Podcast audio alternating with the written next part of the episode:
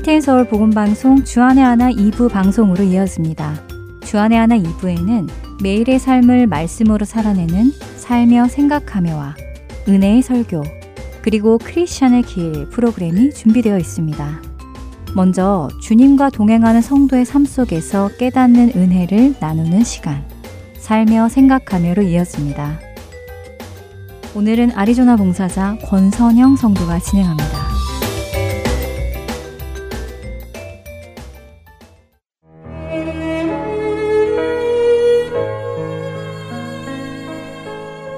사람들을 만나서 대화를 하다 보면 자기 자랑을 하는 사람들을 보게 됩니다. 자신의 지위, 부와 명예, 학벌이나 집안, 자신의 능력, 심지어 자녀들의 잘됨을 은근히 또는 대놓고 자랑하는 사람들을 가끔 보게 됩니다. 그런 사람들을 볼 때면 저는 속으로 눈살을 찌푸리며 마음이 불편해지는 것을 느낍니다. 그런 자랑거리들이 꼴불견처럼 느껴지고 유치하게 느껴져서이지요. 그런데 얼마 전 제 자신의 실체를 보게 되는 한 가지 경험을 하게 되었습니다. 여느 때처럼 아이들을 학교에서 픽업하여 집으로 돌아가는 중이었지요. 10살 된 딸아이가 최근에 본 수학 시험에서 자신이 만족할 만한 점수를 받은 것이 신이 나서 자랑을 하였습니다. 평소에 수학을 싫어하는 딸아이였기에 점점 어려워지는 수학 때문에 스트레스를 많이 받고 있었지요. 그런데 며칠간 밤 늦게까지 공부를 하며 시험을 준비했고, 그렇게 자신이 노력한 것에 만족할 만한 결과를 받았으니 한껏 신이 났습니다. 기분 좋아하는 딸아이에게 저는 그것 봐, 너도 노력하면 어려운 수학도 잘할 수 있잖아. 엄마는 우리 딸이 잘하리라 믿어 하며 칭찬을 해 주었습니다. 그런데 저의 칭찬을 들은 딸아이가 저에게 엄마, 우리가 공부 잘해서 좋은 칼리지에 가야지 나중에 엄마가 엄마 친구들에게 자랑을 하지 라고 하는 게 아니겠어요? 저는 순간 저의 뒷 목덜미에서부터 얼굴까지 화끈거림을 느꼈습니다. 그동안 제 안에 고이 감추어 두었던 저의 죄된 모습이 까발려진 것 같은 충격으로 몇 초간 할 말을 잃었지요. 아이들을 키우면서 한 번도 제 입 밖으로 내지 않았던 저의 깊은 곳에 있던 마음을 제 아이들은 이미 알고 있었던 것입니다. 아이들의 마음 속에는 자신들이 잘해야 하는 이유 중에 하나가 엄마의 미래의 자랑거리가 되기 위함이라는 것을요. 너무나 부끄러웠고 저의 민낯이 드러나는 순간이었습니다.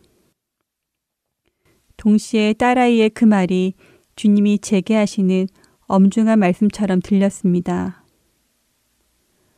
그동안 겉으로는 믿음이 가장 중요하다고 말로는 아이들에게 가르쳤지만 사실은 제 마음속 깊은 곳에는 믿음도 중요하지만 사회적 성공도 중요하다고 생각하고 있던 저의 생각이 간파당한 것이었습니다.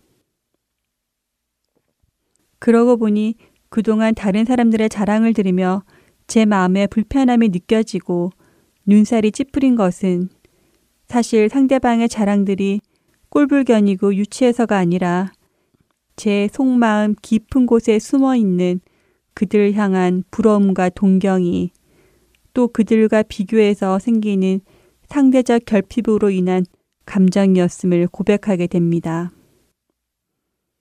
겉으로는 믿음이 최고인 것처럼 말하고 세상적 성공을 바라는 사람들을 세속적인 사람처럼 생각해 왔지만 사실 제 마음속에 세상에서 말하는 성공에 대한 욕심이 가득한 것을 보게 되었습니다. 이 세상이나 세상에 있는 것들을 사랑하지 말라. 누구든지 세상을 사랑하면 아버지의 사랑이 그 안에 있지 아니하니 이는 세상에 있는 모든 것이 육신의 정욕과 안목의 정욕과 이생의 자랑이니 다 아버지께로부터 온 것이 아니요 세상으로부터 온 것이라 이 세상도 그 정욕도 지나가되 오직 하나님의 뜻을 행하는 자는 영원히 거하느니라. 요한일서 2장 15절에서 17절의 말씀입니다. 겉으로는 헛되고 부질없다고 생각하는 세상 것들에 나 자신조차 속이며 아닌 척 하면서도 사실 저의 관심과 사랑은 그 세상 것들에 듬뿍 물을 주며 제 마음속 깊이 뿌리내리게 했었음을 열 살이 된 딸아이의 입에서 나온 말이 깨닫게 해주었습니다. 그동안 제 아이들의 인생에 저는 그런 가치관을 각인시켜 왔던 것입니다. 세상 것에 집중하면 할수록 하나님과 멀어진다는 것을 알면서도 이 땅의 삶이 끝이 아니고 우리의 본향이 있음을 알면서도 불나방이 불빛에 달려드는 것처럼 다른 사람들의 인생과 내 인생을 비교하며 결핍감을 느끼며 하나님의 은혜를 망각하며 보내는 때가 얼마나 많았는지 고백하게 됩니다. 하나님, 주님께서 허락하신 저의 모든 것들에 감사하며 자족하며 오직 제 삶이 주님과 함께하는 충만한 기쁨을 회복하기를 간절히 기도합니다. 제 안에 숨겨진 헛된 욕망들을 말씀으로 비추어 정결하게 하여 주시고 세상 것들에 기웃거리며 흠모하지 않게 하여 주옵소서. 그리하여 이 땅에 살면서도 천국의 기쁨을 누리며 어디에 있던지 어떤 상황에 처하든지 우리가 천국 백성임을 잊지 않게 하여 주옵소서.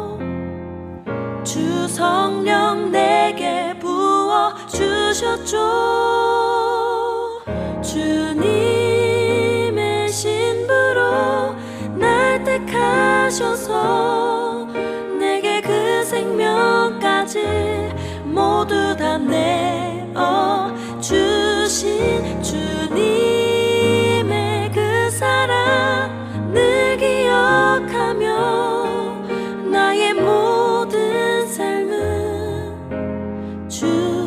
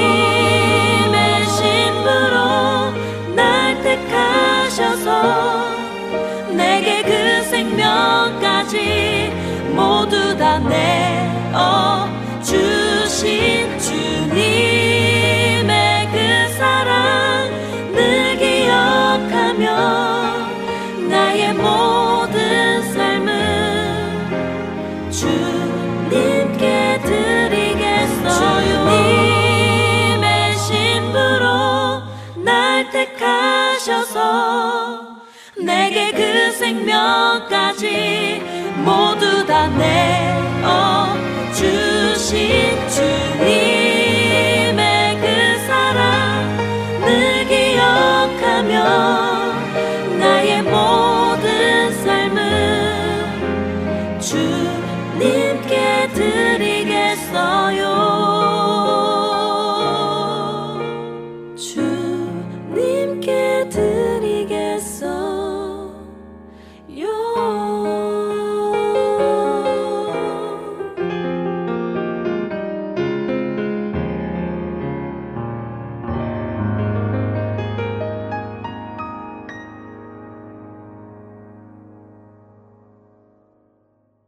은혜의 설교 말씀으로 이어드립니다.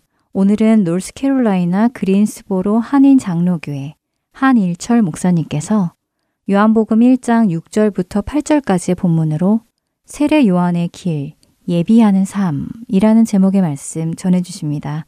은혜의 시간 되시길 바랍니다.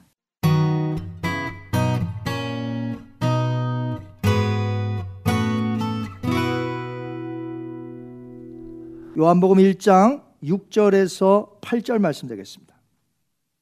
하나님께로부터 보내심을 받은 사람이 있으니 그의 이름은 요한이라. 그가 증언하러 왔으니 곧 빛에 대하여 증언하고 모든 사람이 자기로 말미암아 믿게 하려 함이라. 그는 이 빛이 아니요 이 빛에 대하여 증언하러 온 자라. 아멘. 살아계신 하나님의 말씀입니다.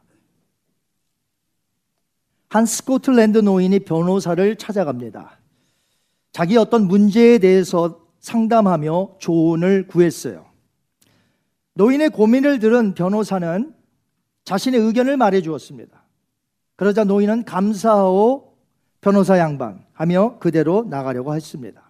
그러자 변호사는 그의 가는 길을 막으면서 잠깐만요. 아직 비용을 지불하지 않으셨네요. 변호사비 말이요. 난 그 조언을 받아들일 마음이 조금도 없어. 많은 사람들이 주님의 인도하심을 구합니다.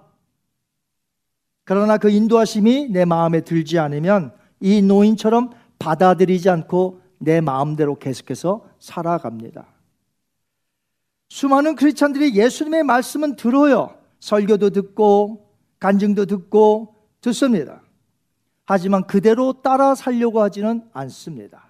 오늘 여러분 하나님의 말씀을 들으시는 여러분 말씀을 듣고 행동 따로 하려면 아무 유익이 없습니다. 오늘 주어지는 하나님의 말씀이 내 마음판에 새겨지고 이 말씀을 따라 살려는 결단이 오늘 말씀 속에 있어지기를 주님의 이름으로 축원합니다. 하나님께서 우리를 위하여 예비하신 것이 있어요. 우리 눈에 안 보인다 할지라도 하나님의 예비하신 것이니 얼마나 좋겠어요. 그런데 그 예비한 것을 따르지 않고 자신이 원하는 대로 살아가는 경우가 얼마나 많은지 모릅니다. 여러분은 하나님께서 우리 위하여 예비하신 분이심을 알고 계신가요? 아브라함은 자신을 위하여 예비해 놓으신 그 놀라운 사건을 체험한 후에 이렇게 고백을 했습니다. 창세기 22장 14절 같이 읽습니다. 아브라함이 그 땅 이름을 여호와 이레라 하였으므로 오늘날까지 사람들이 이르기를 여호와의 산에서 준비되리라 하더라. 아멘. 그렇습니다. 아브라함은 여호와를 여호와 일에 준비하시는 하나님으로 체험했다는 것이에요. 이제 아들 대신 번제로 드릴 재물이 있어야 되는데 재물이 없어요. 이제 아들 드리지 않아도 된다고 하세요. 그럼 재물이 없잖아요. 그 산에서. 근데 하나님께서 사냥으로 하여금 그 뿔이 수풀에 걸려서 아브람 옆에 그가 잡아올 수 있게 만드셨다는 거죠.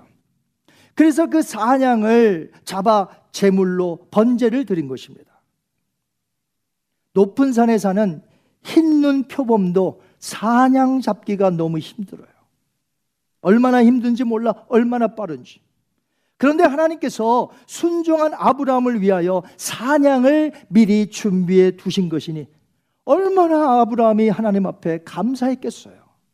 만약에 처음부터 사냥을 잡아야 된다 그러면 그 사냥을 어깨에 메고 얼마나 힘들게 올라갔겠어요. 근데 아들하고 둘이만 올라갔어요.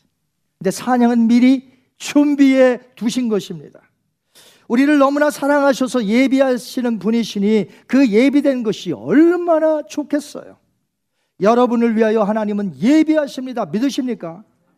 우리 위하여 예비된 것 중에 가장 좋은 것이 있다면 바로 독생자 예수님인 줄 믿습니다. 그러나 사람들은 그 하나님의 예비하심을 알지 못하고 그를 십자가에 못 박아 죽이는 끔찍한 죄를 범했다는 것이죠. 그래서 바울은 예수님을 죽인 자들을 향하여 구약을 코테이션 하면서 이렇게 말했습니다. 고린도전서 2장 9절 읽겠습니다. 기록된 바 하나님이 자기를 사랑하는 자들을 위하여 예비하신 모든 것을 눈으로 보지 못하고 귀로 듣지 못하고 사람의 마음으로 생각하지 못하였다 함과 같으니라. 하나님이 예비하신 것을 오늘날 똑같습니다. 많은 크리스찬들이 눈으로 보지 못하고 귀로 듣지 못하고 마음으로 생각하지 못하여 하나님의 예비하심을 알지 못하고 내 멋대로 지금도 막 정하여 간다는 것이죠.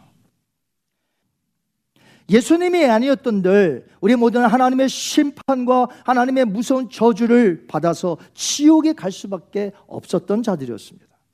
그런데 예수님으로 인해서 그 피로 말미암아 내 죄가 사하여지고 영생 eternal life를 얻게 되었다는 것이죠.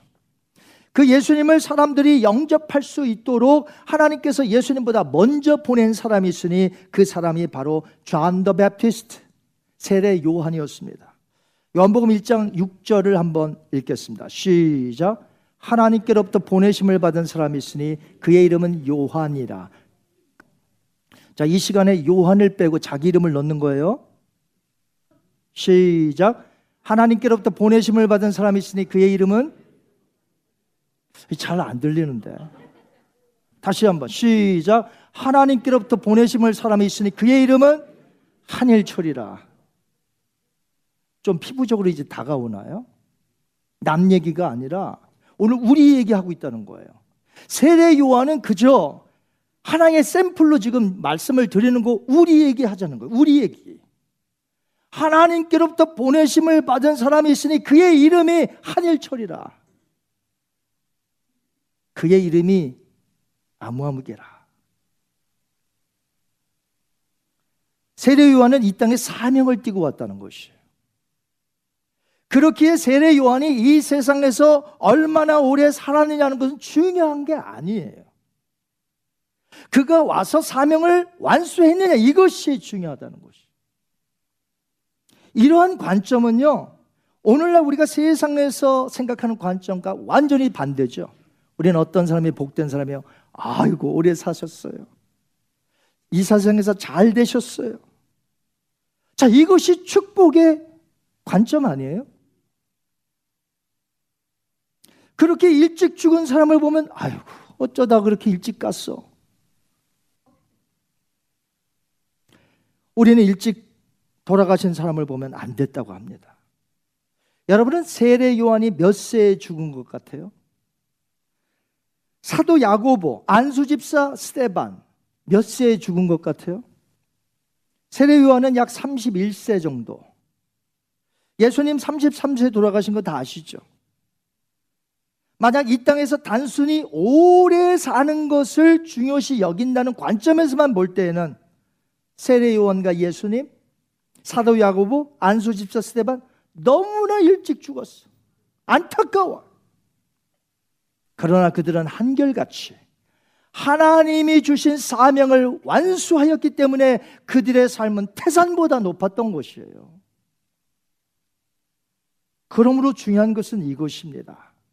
나도 이 땅의 사명을 감당하기 위해 하나님께로부터 보내진 사람이라면 과연 나는 지금 하나님께서 주신 사명을 감당하고 있는가?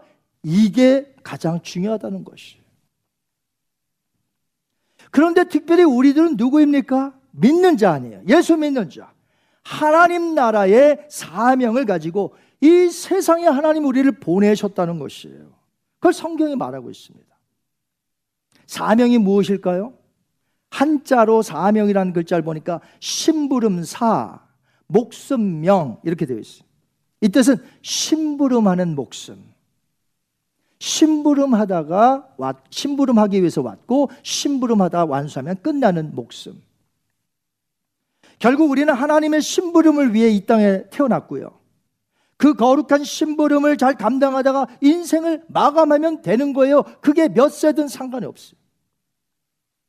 심부름을 위해 부름을 받았으니 그 맡겨준 심부름을 잘 감당하면 되는 것이에요.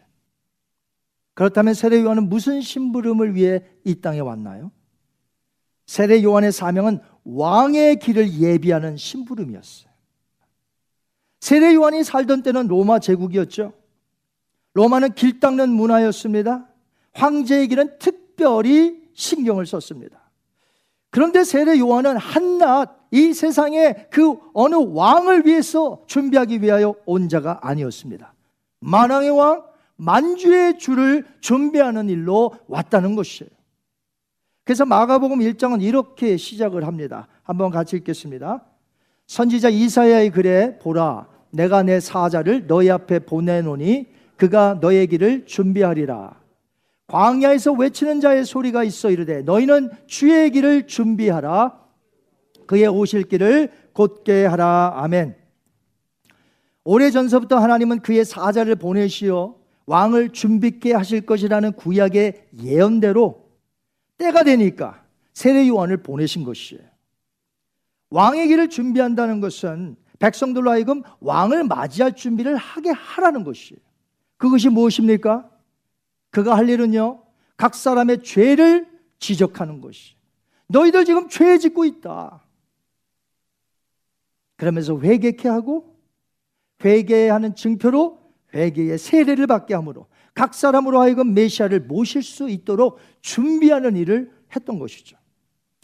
예수님에 대한 참된 믿음을 지니기 위해서는요. 무엇보다 먼저 진정한 회개가 먼저 있어야 한다는 것이죠.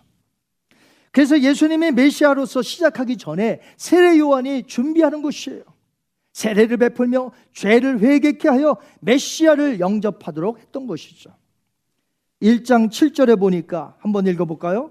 그가 증언하러 왔으니 곧 빛에 대하여 증언하고 모든 사람이 자기로 말미암아 믿게 하려 함이라 아멘. 그가 증언하러 왔다. 메시아가 오신다. 메시아가 오신다. 준비하거라. 세례 요한이 초림으로 오셨던 예수님을 사람들이 맞이할 수 있도록 준비하는 삶을 살았다라면 우리는 재림으로 다시 오실 예수님을 맞이할 수 있도록 준비하는 삶을 살아야 한다는 것입니다. 하나님은 우리를 이 땅에 보내실 때에 아무것도 가지지 않게 태어나게 하셨습니다. 벌거벗고 나왔어요. 그리고 죽을 때도요, 벌거벗고 가는데 차마 그렇게 못하니까 옷을 입히는 것 뿐이에요. 즉, 인생은 벌거벗고 왔다, 벌거벗고 가는 것이죠.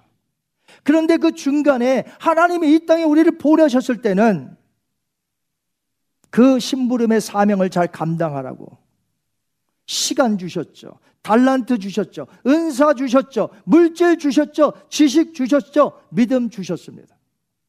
전부 어디에다 쓰라고 허락하신 것입니까? 우리 마음대로 쓰라고 허락하신 거 아니란 말이에요.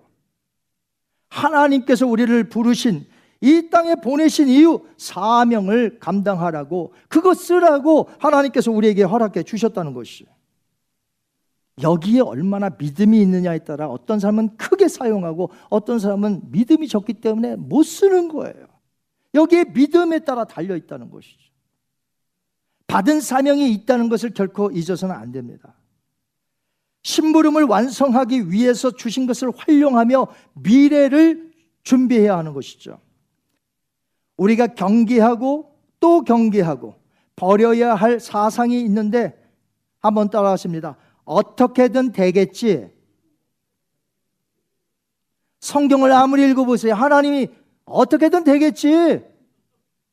기도하는 자에게, 야, 어떻게든 되겠지.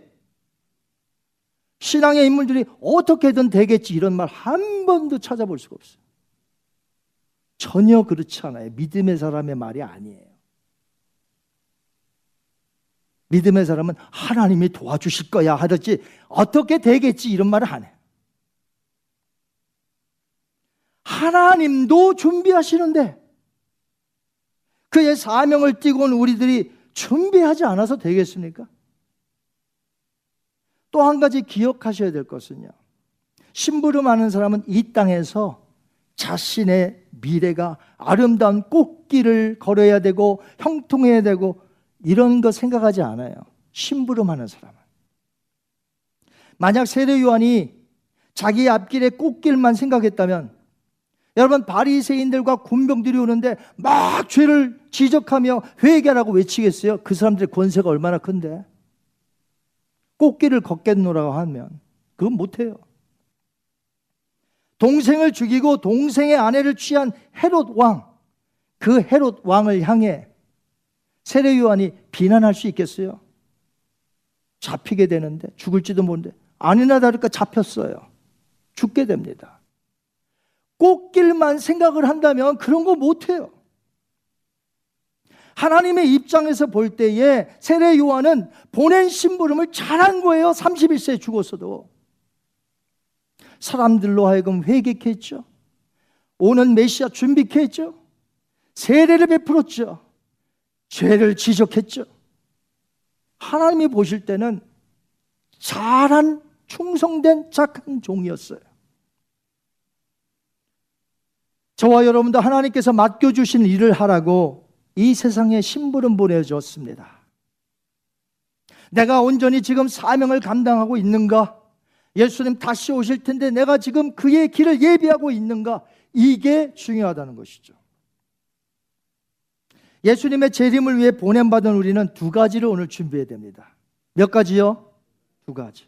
자, 첫째, 예수님의 재림이 있음을 급하게 알리어 오시는 예수님을 그들로 하여금 맞이할 수 있도록 하는 것이에요. 이것이 우리의 사명이에요. 복음 전파, 전도와 선교. 언제 주님이 다시 오신다고 했죠? 복음이 땅 끝까지 전파되면 내가 다시 오리라. 세상이 끝이 되리라. 마태복음 24장 14절 읽습니다. 시작. 이 천국 복음이 모든 민족에게 증언하기 위하여 온 세상에 전파되리니 그제야 끝이 오리라. 그제야 끝이 온다. 세상 정말 그제야 내가 오리라. 예수님 하신 말씀이에요. 복음을 가서 급히 전하라는 심부름을 받았기 때문에 우리 교회, 우리 가정, 각 개개인은 전파해야 하는 것이에요. 복음을 전파하는 사명을 위하여 우리는 모든 삶의 역량에서 계획하고 준비하고 사용해야 한다는 것이죠. 어떤 상황 속에서도 핑계댈 수 없는 것이 이 심부름은 감당해야 하는 것이. 우리의 주변은 물론이거니와 전 세계의 땅끝까지 우리가 알지도 못하는 사람. 그러나 그 사람들에게도 우리가 복음의 빚진 자예요. 먼저 믿었기 때문에. 그러므로 우리는 그들이 예수님을 맞이할 수 있도록 재림 전에 그들에게 복음을 전파해야 한다는 것이죠. 이것이 우리의 사명인 줄 믿습니다. 탈북자 중에 북한에서 신앙생활 하던 정다운이라는 자매가 있어요.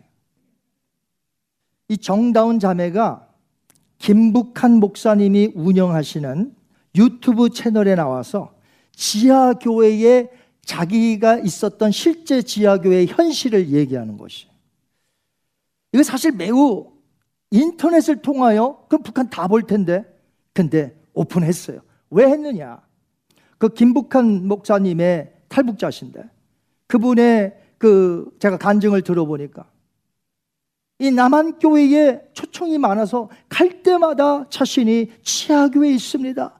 북한에 지금 하나님이 역사하셔서 치아교회들이 있습니다. 믿지를 않는다는 거예요. 할 수 없이 자기 채널 유튜브에서 5분 확보해버렸어요. 이름도 나오고 그 사람 얼굴 다 나오고요. 한번 여러분 유튜브 채널 오늘 설교 들으신 후에 한번 꼭 보시기를 강추. 이 할아버지 할머니가 원래 남한 분이었어요. 장로님이랑 권사님이세요. 근데 6.25가 터지면서 갇혔어. 북한에 갇힌 후에 자녀들, 손주들 전부 다 믿게 했어요. 이 형제들이, 이 자녀들이 많아. 손주들도 많고. 거의 매 주일마다 북한에서 성경책을 가지고 예배 드린 지하 교회라는 것이에요. 많은 사람들이 모이면 당연히 의심하죠. 북한 체제에서 꼬투리를 잡고 당국에 보고되고 그러면 수시로 단속이 나오고 그때 이렇게 핑계를 대었다고 합니다. 우리는 너무나 가족이 친척이 많다 보니까 생일이 그저 계속 돌아오는데 생일이 돌아오고 승진하면 축하 또 모여야 되고 주중에는 너무나 서로 바쁘고 멀리 사니까 우리는 일요일마다 모인다. 그래서 오늘은 이 사람 생일, 내일은 다음 주는 또 이 사람 승진 생일, 이제 뭐 떠난다고 함께 모여서 또 함께 또 잔치.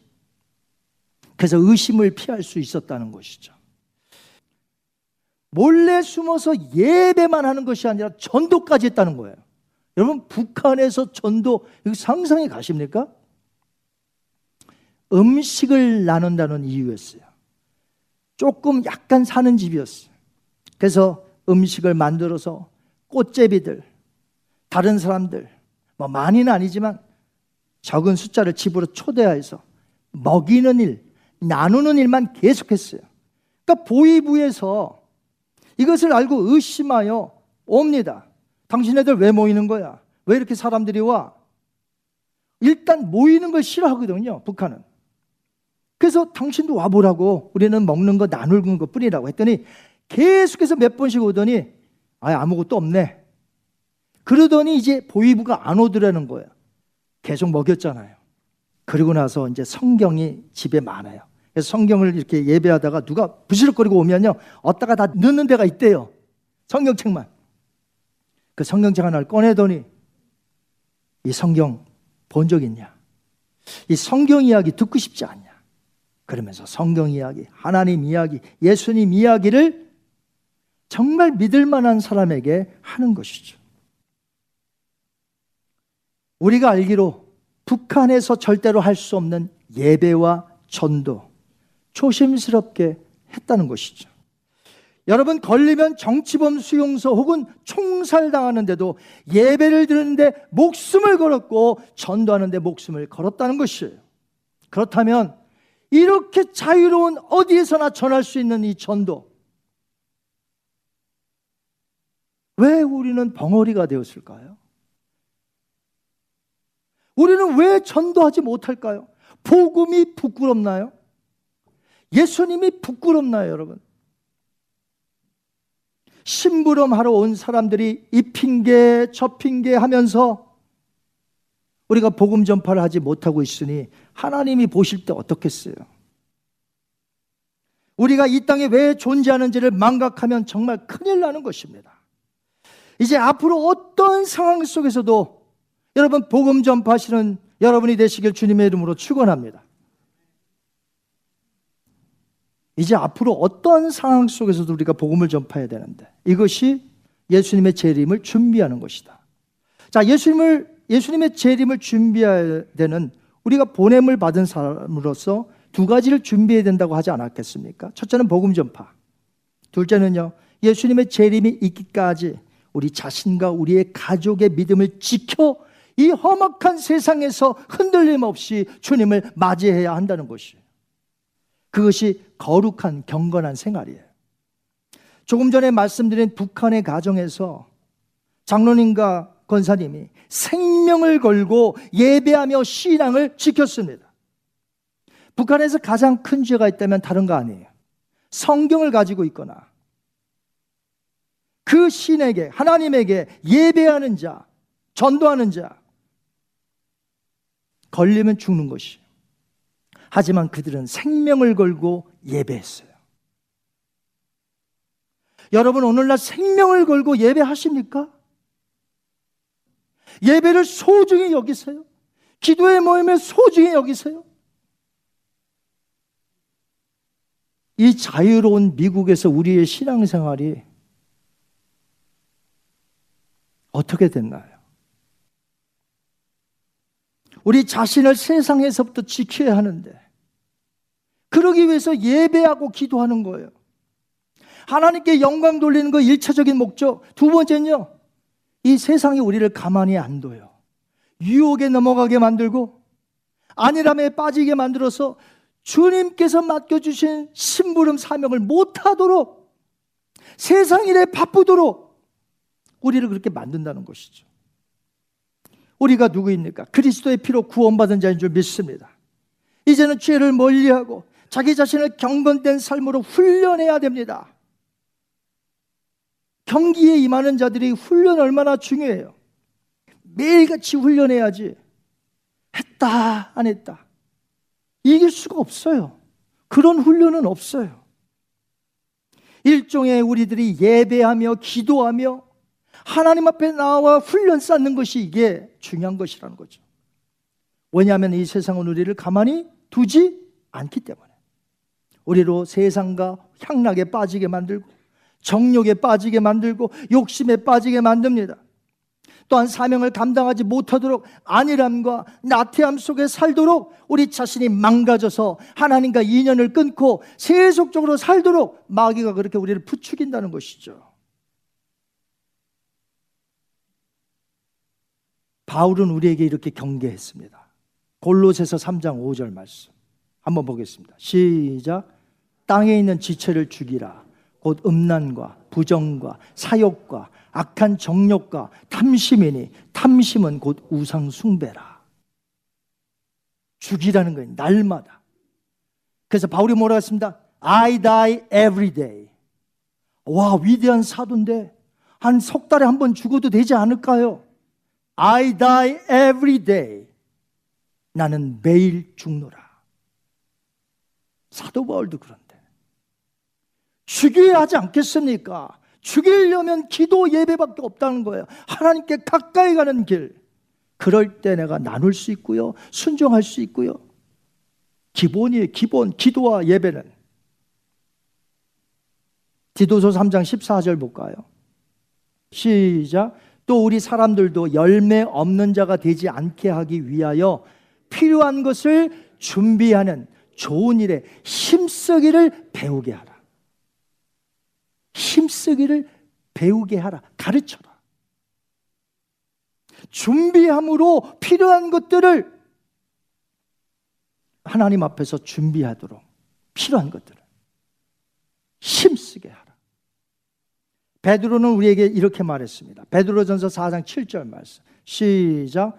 만물의 마지막이 가까이 왔으니 그러므로 너희는 정신을 차리고 근신하여 기도라. 정신을 차리고 근신하여 기도해야 돼요. 이 마지막 때에 예수님께서 곧 오실 텐데 만약 자기 자신을 준비하지 않으면 어떻게 되는지 아세요? 예수님께서 아주 클리어하게 말씀하셨어요. 예수님의 비유 중에 어리석은 다섯 처녀와 슬기로운 다섯 처녀가 있는데 열 처녀죠 원래는. 근데 가는 곳이 달라요 반반. 천국과 지옥으로 나뉘어졌어요. 무엇 때문인 줄 아세요? 준비했느냐 못했느냐 따라 갈렸어요. 자 한번 보겠습니다. 마태복음 25장 10절 예수님의 말씀입니다. 시작. 그들이 살아간 사이에 신랑이 오므로 준비하였던 자들은 함께 혼인잔치에 들어가고 문은 닫힌지라 신랑이 더디오므로 꾸벅꾸벅 졸고 있다가 신랑이로다 하는데 준비 못한 사람은요 그 전까지는 등불에 활활 타고 있었어요 근데 신랑이 더디 오니까 문제가 생겼네 기름이 다 탔어요 준비된 extra oil이 없어요 급하게 다른 곳에 사고 오니까 어때요? 문이 닫혔어요. 천국 문이.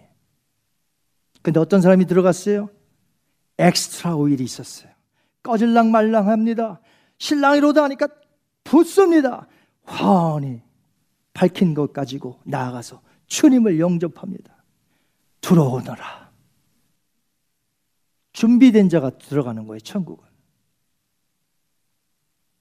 나와 내 가정이 준비되어야 된다는 거죠. 우리 자신을 절제하고 경건하며 죄를 멀리하는 이유 이 땅에서 사명을 잘 감당하기 위하여 여러분 교회가 교회다워야 하지 않겠습니까? 복음 전파는 교회가 교회다운 교회인 줄 믿습니다.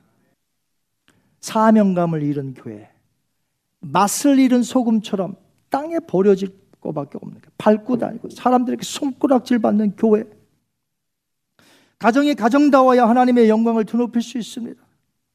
가정이 하나님의 가정으로 아빠와 엄마와 자녀들이 믿음으로 똘똘 뭉쳐서 하나님 나라를 위하여 힘쓰게 해도 지금 힘든데 가정이 분란이 일어납니다. 깨집니다. 이 마귀가 오늘 하는 일들. 여기에 크리스찬 가정이 다 박살나고 깨지고 있어. 세례 요한의 길은 예비하는 삶이었습니다. 비록 인생을 짧게 살았지만 예수님으로부터 큰 칭찬을 받았어요. 한번 칭찬 보실래요? 누가복음 7장 28절 말씀. 시작.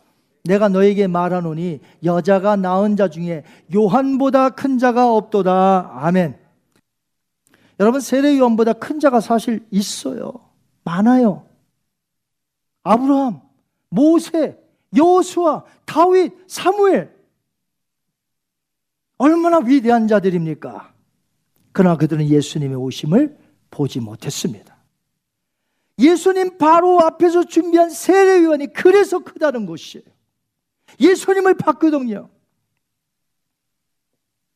그런데 예수님은 우리를 향하여 더 큰 축복의 약속을 하셨습니다. 할렐루야. 궁금하시죠? 세례 요한에 대해 말씀하시면서 곧바로 같은 절수에 이렇게 말씀하셨는데 읽어보겠습니다. 누가복음 7장 28절 시작. 그러나 하나님의 나라에서는 극히 작은 자라도 그보다 요한보다 크니라. 자 이게 무슨 말씀일까요? 세례 요한은 구약의 마지막 선지자 프로페시였습니다. 그가 아무리 예수님을 보았고 예수님을 위해 준비하였다 할지라도 모세의 율법 아래 놓여져 있는 옛 시대의 마지막 선지자였다는 것이. 반면에 우리는 새 언약에 들어온 자예요. New Covenant. 예수님이 오셔서 십자가에서 구속을 이루시고 휘장을 잘라내시고 새로운 길을 활짝 열어 놓으셨는데 새 시대가 우리 앞에 열렸다는 것이에요. 세례 요한은 예수님이 십자가에서 이루신 구속, 부활의 그 영광, 오순절의 성령님의 강림, 그분을 인하여 교회가 세워진 이 모든 것을 보지 못했어요. 그는 구약의 마지막 선지자였기 때문에. 그러나 우리는요, 복음을 경험한 교회입니다. 십자가의 구속의 능력을 체험했습니다. 예수님의 부활에 동참했습니다. 세상 끝날까지 복음을 전파하는 이 위대한 지상 명령에 오늘 참여하는 새 시대의 심부름꾼이라는 것이죠. 우리가 천국에서 더 클 것이라고 하신 말씀이 바로 이런 이유라는 것이.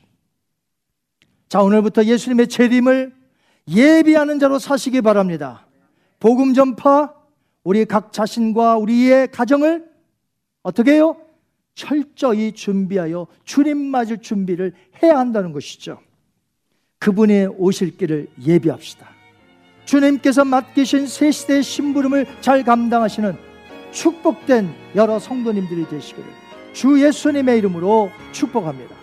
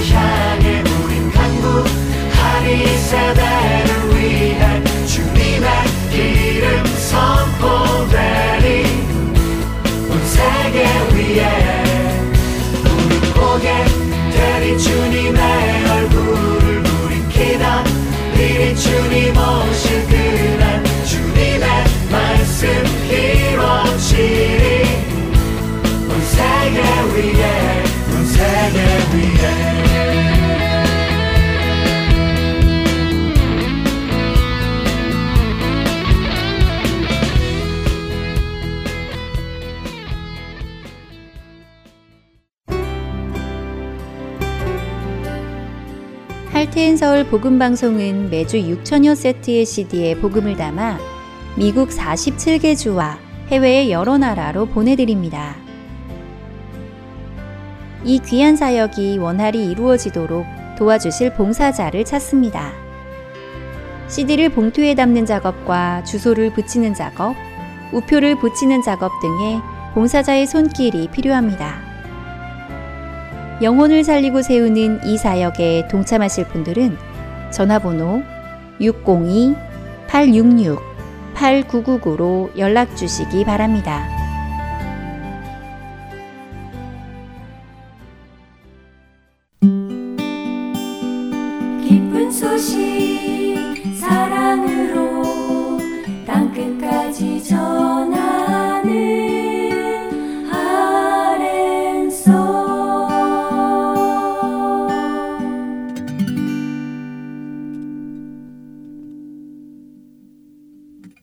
이어서 크리스천의 길 함께 하시겠습니다.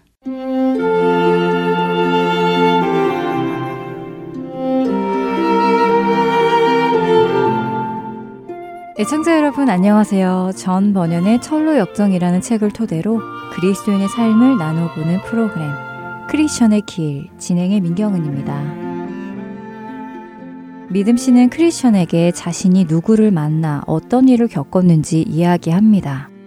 믿음 씨 역시 겸손의 골짜기를 지나가게 되었고 그때 그곳에서 불만이라는 사람을 만났다고 이야기하지요.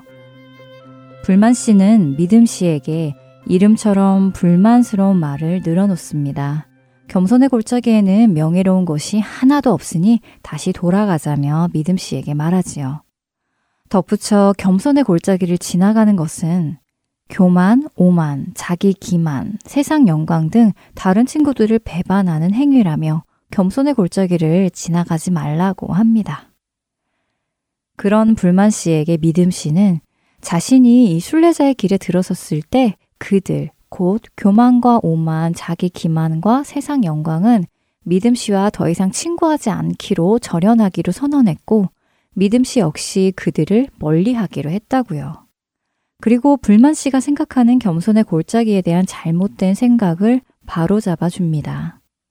잠언 15장 33절과 16장 18절에는 겸손은 존귀의 길잡이요, 교만은 패망의 선봉이다 라는 말씀이 있듯이 불만 씨가 소중히 여기는 세상적인 것들을 선택하기보다는 하늘의 영광을 위해 이 길을 가겠다고 말합니다.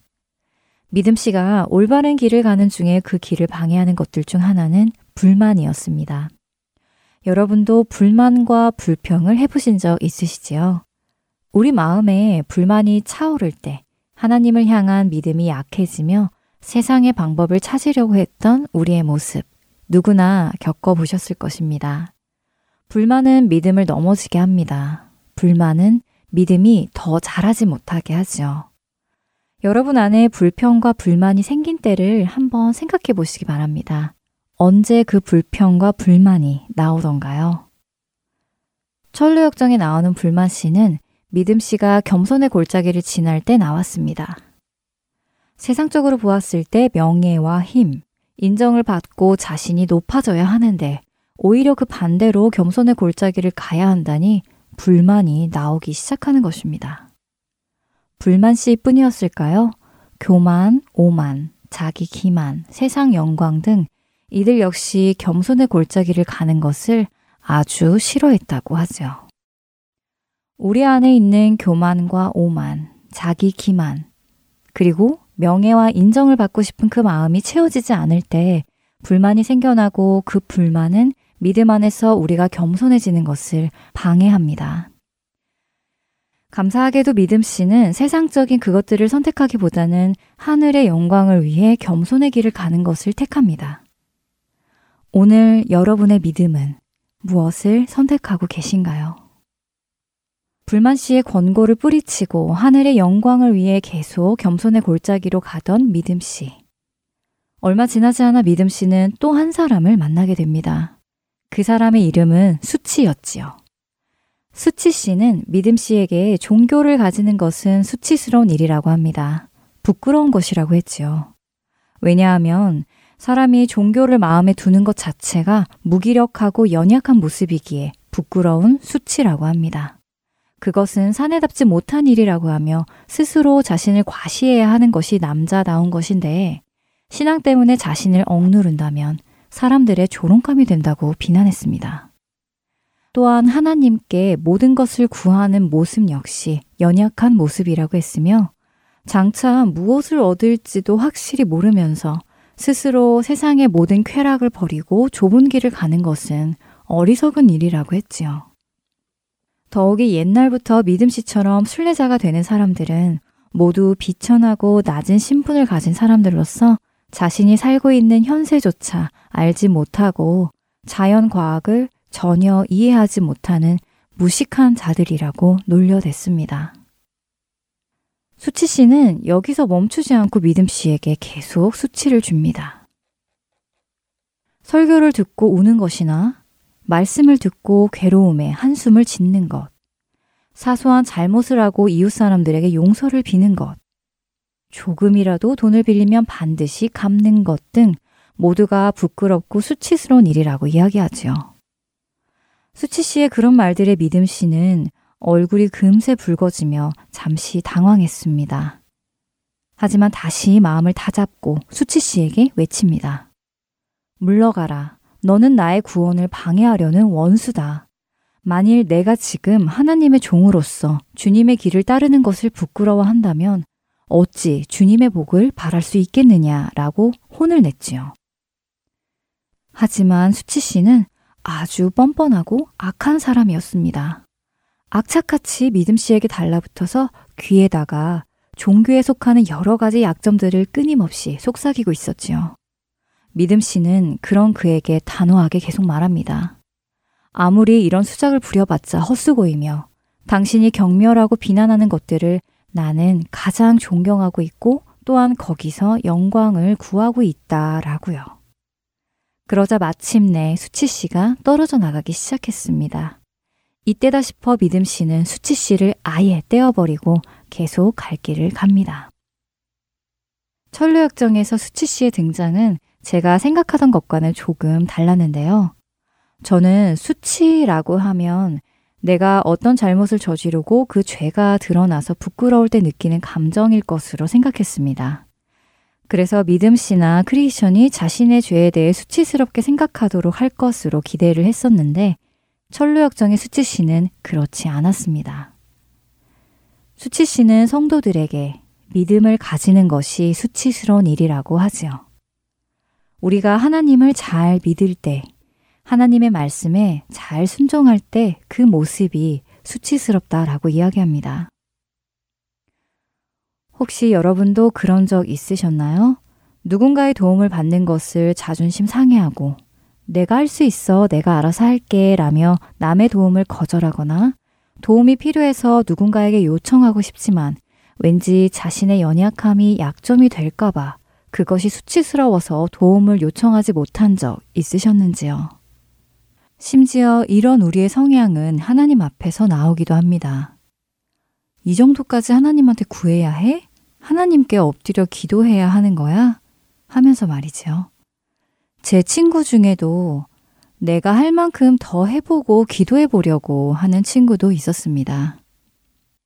하나님 앞에 나아가 나의 연약함을 말하고 기도로 간구하고 자신의 잘못에 대해 회개하는 것이 부끄럽고 수치스럽고 자존심 상하셨던 적 있으셨는지요? 또 우리 삶에 이런 경우도 종종 있을 수 있는데요. 내가 분명히 잘못했는데 나보다 아랫사람이기에, 나보다 나이가 어리기에 자존심이 상해서 용서를 구하지 않고 넘어가거나 차마 미안하다, 오해했다 라는 말은 못하고 대신 괜히 뭐 사주면서 무마시키려 했던 적 없으셨는지요? 성경은 분명 이웃에게 잘못한 것이 있으면 용서를 구하고 화목하라고 말씀하셨지만 그렇게 낮아지는 것이 수치스럽고 부끄러워 하지 못한 경험 있으신가요? 또 설교 말씀을 듣고 내가 잘못 생각하고 있다는 것을 깨달았지만 그 사실을 인정하는 것이 자존심이 상하고 수치스러워서 끝까지 자기 생각을 고집해 본 적은 없으신지요? 이런 것을 인정하는 것이 수치스러운 일이라고 수치 씨는 공격했습니다. 제가 생각했던 수치와는 많이 달랐습니다. 더 나아가 수치 씨는 이런 말도 했는데요. 순례자들은 비천하고 낮은 자들이며 현실을 잘 모르며 과학조차 모른다고요. 그리스도인으로 살아갈 때 낮은 자리에서 사람들을 섬길 때가 많이 있습니다. 선교를 하다 보면 재정적으로 어려워질 때도 있지요. 혹시 나의 가난을 부끄러워했던 적 있으신가요? 돈이 많은 사람을 부러워했던 적은 없으신지요? 세상 가치관이 아니라 하나님의 가치관을 추구하며 살아가고 있는데 왜 이렇게 바보같이 사느냐고 비난받아 본 적 있으세요? 친구로부터 가족으로부터 굳이 그렇게까지 살아야 하느냐는 소리 들어본 적 있으신지요? 그리스인들을 공격하는 사람들 앞에서 당당히 나는 하나님을 믿는 사람이다 라고 말하지 않고 하나님을 믿는 것을 부끄러워해 본 적은 없으신지요? 예수님은 누구든지 이 음란하고 죄 많은 세대에서 나와 내 말을 부끄러워하면 인자도 아버지의 영광으로 거룩한 천사들과 함께 올 때에 그 사람을 부끄러워하리라 라고 마가복음 8장 38절에 말씀하십니다. 철로역정에 등장하는 믿음 씨는 수치 씨의 그런 말을 듣고도 오히려 이렇게 확신을 가지는데요. 최후의 심판날 우리의 영원한 생명과 죽음이 결정되는 것은 지극히 높으신 분의 지혜와 율법을 따르는 것입니다. 세상의 허세에 의한 것이 아니라는 것이죠. 그리고 하나님께서는 주를 믿는 신앙과 온유한 양심을 더 즐겨 받으신다는 것을 생각해 볼 때, 천국을 위해 세상에서는 바보 취급을 당하는 사람들이야말로 가장 현명한 사람들이며 하나님을 사랑하고 따라가는 가난한 사람들이 세상에서 존경받으며 하나님을 미워하는 위대한 영웅이나 부자들보다 영적으로 더 부유한 사람들이다 라고요. 사람들의 존경을 받으며 하나님의 말씀을 부끄러워하는 자들보다 지금 나의 상황이 세상에서는 멸시를 받는 상황일지라도 하나님의 말씀을 귀하게 여기는 자들이 더 복된 자들입니다. 여러분은 어느 자리에 계시나요? 하나님을 믿는 생활을 부끄러워하지 않으시길 원합니다. 이렇게 수치 씨와 만났던 이야기를 마친 믿음 씨는 크리스찬과 함께 계속해서 길을 갑니다. 그러다 문득 믿음 씨가 옆을 보았는데 그 길에는 수다쟁이가 걷고 있었지요. 믿음 씨는 수다쟁이 씨에게 다가가 말을 겁니다. 수다쟁이 씨는 입을 열어 말하기 시작했고 하나님에 관한 이야기보다 더 유쾌하고 유익한 일은 없으며 성경은 재미있고 유익한 책이라고 성경에 대해 이야기를 했지요. 수다쟁이 씨는 회개하는 것, 믿음을 갖는 것, 기도하는 것, 고통받는 것 등등이 어떤 의미를 가지고 있는지 성경을 통해 배우게 되며 하나님의 언약과 복음의 위로가 무엇인가를 깨닫게 되어 위안을 느낀다고도 했습니다. 수다쟁이 씨는 성경에 대해 해박한 지식을 가지고 있었습니다. 그런 수다쟁이 씨를 보고 믿음 씨는 감탄을 금치 못했는데요. 그리고는 옆에서 아무 말 없이 걷고 있는 크리스찬에게 조용히 말합니다. 크리스찬, 우리가 훌륭한 동행자를 만난 것 같아요. 틀림없이 이 사람은 매우 뛰어난 순례자가 될 것 같네요. 라고 흥분된 목소리로 말했지요. 그런데 크리스찬은 지금 그토록 감탄하고 있는 사람은 스무 겹이나 되는 혀를 가지고 감언 이설로 당신을 속여 넘길 사람입니다. 라고 말했습니다. 믿음 씨는 화들짝 놀라며 이 사람이 누군지 벌써 이미 알고 있느냐며 누구냐고 물어보았죠. 크리시안은 그 사람의 이름은 수다쟁이이며 그의 아버지 달변의 아들이라고 했습니다. 달변의 아들 수다쟁이 씨. 여러분은 수다쟁이 씨가 한 말에 무엇이 잘못되었는지 느끼셨나요? 다음 주에 믿음 씨와 크리스찬이 겪은 수다쟁이 씨는 어떤 사람인지 계속해서 이야기 나눠보겠습니다. 저는 다음 시간에 다시 찾아뵙겠습니다. 안녕히 계세요.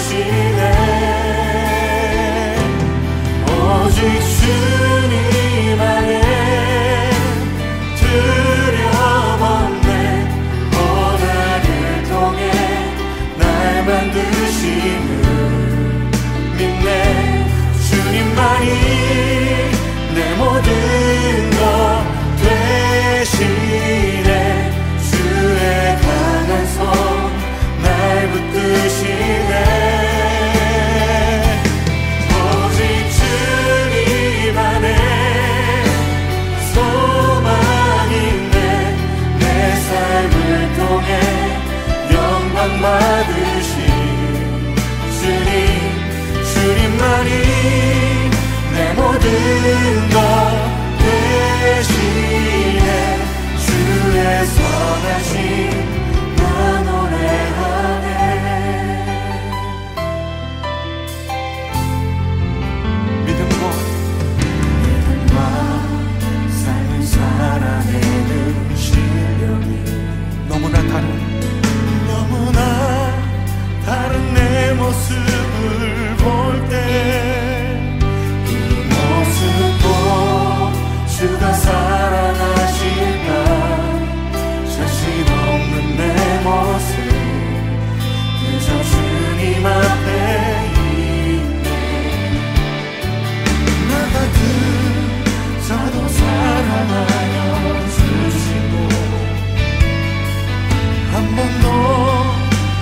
떠나지 않으셨네. 아픔 속에 주를 찾게 여긴 날 굳이지 않으시고 내 손 잡아주시네. 오직 주님 안에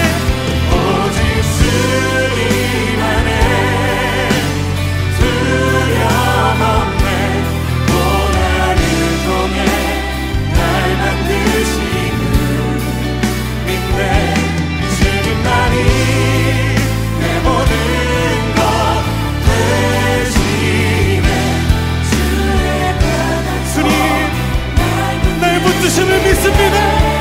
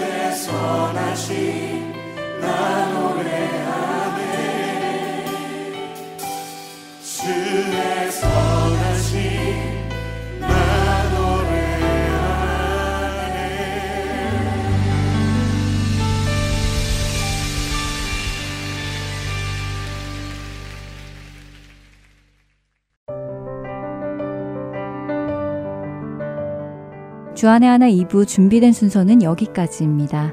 계속해서 주안의 하나 3부로 이어집니다. 주님의 말씀을 더 알아가는 시간 되시길 소망합니다. 저는 다음 시간에 뵙겠습니다. 안녕히 계세요.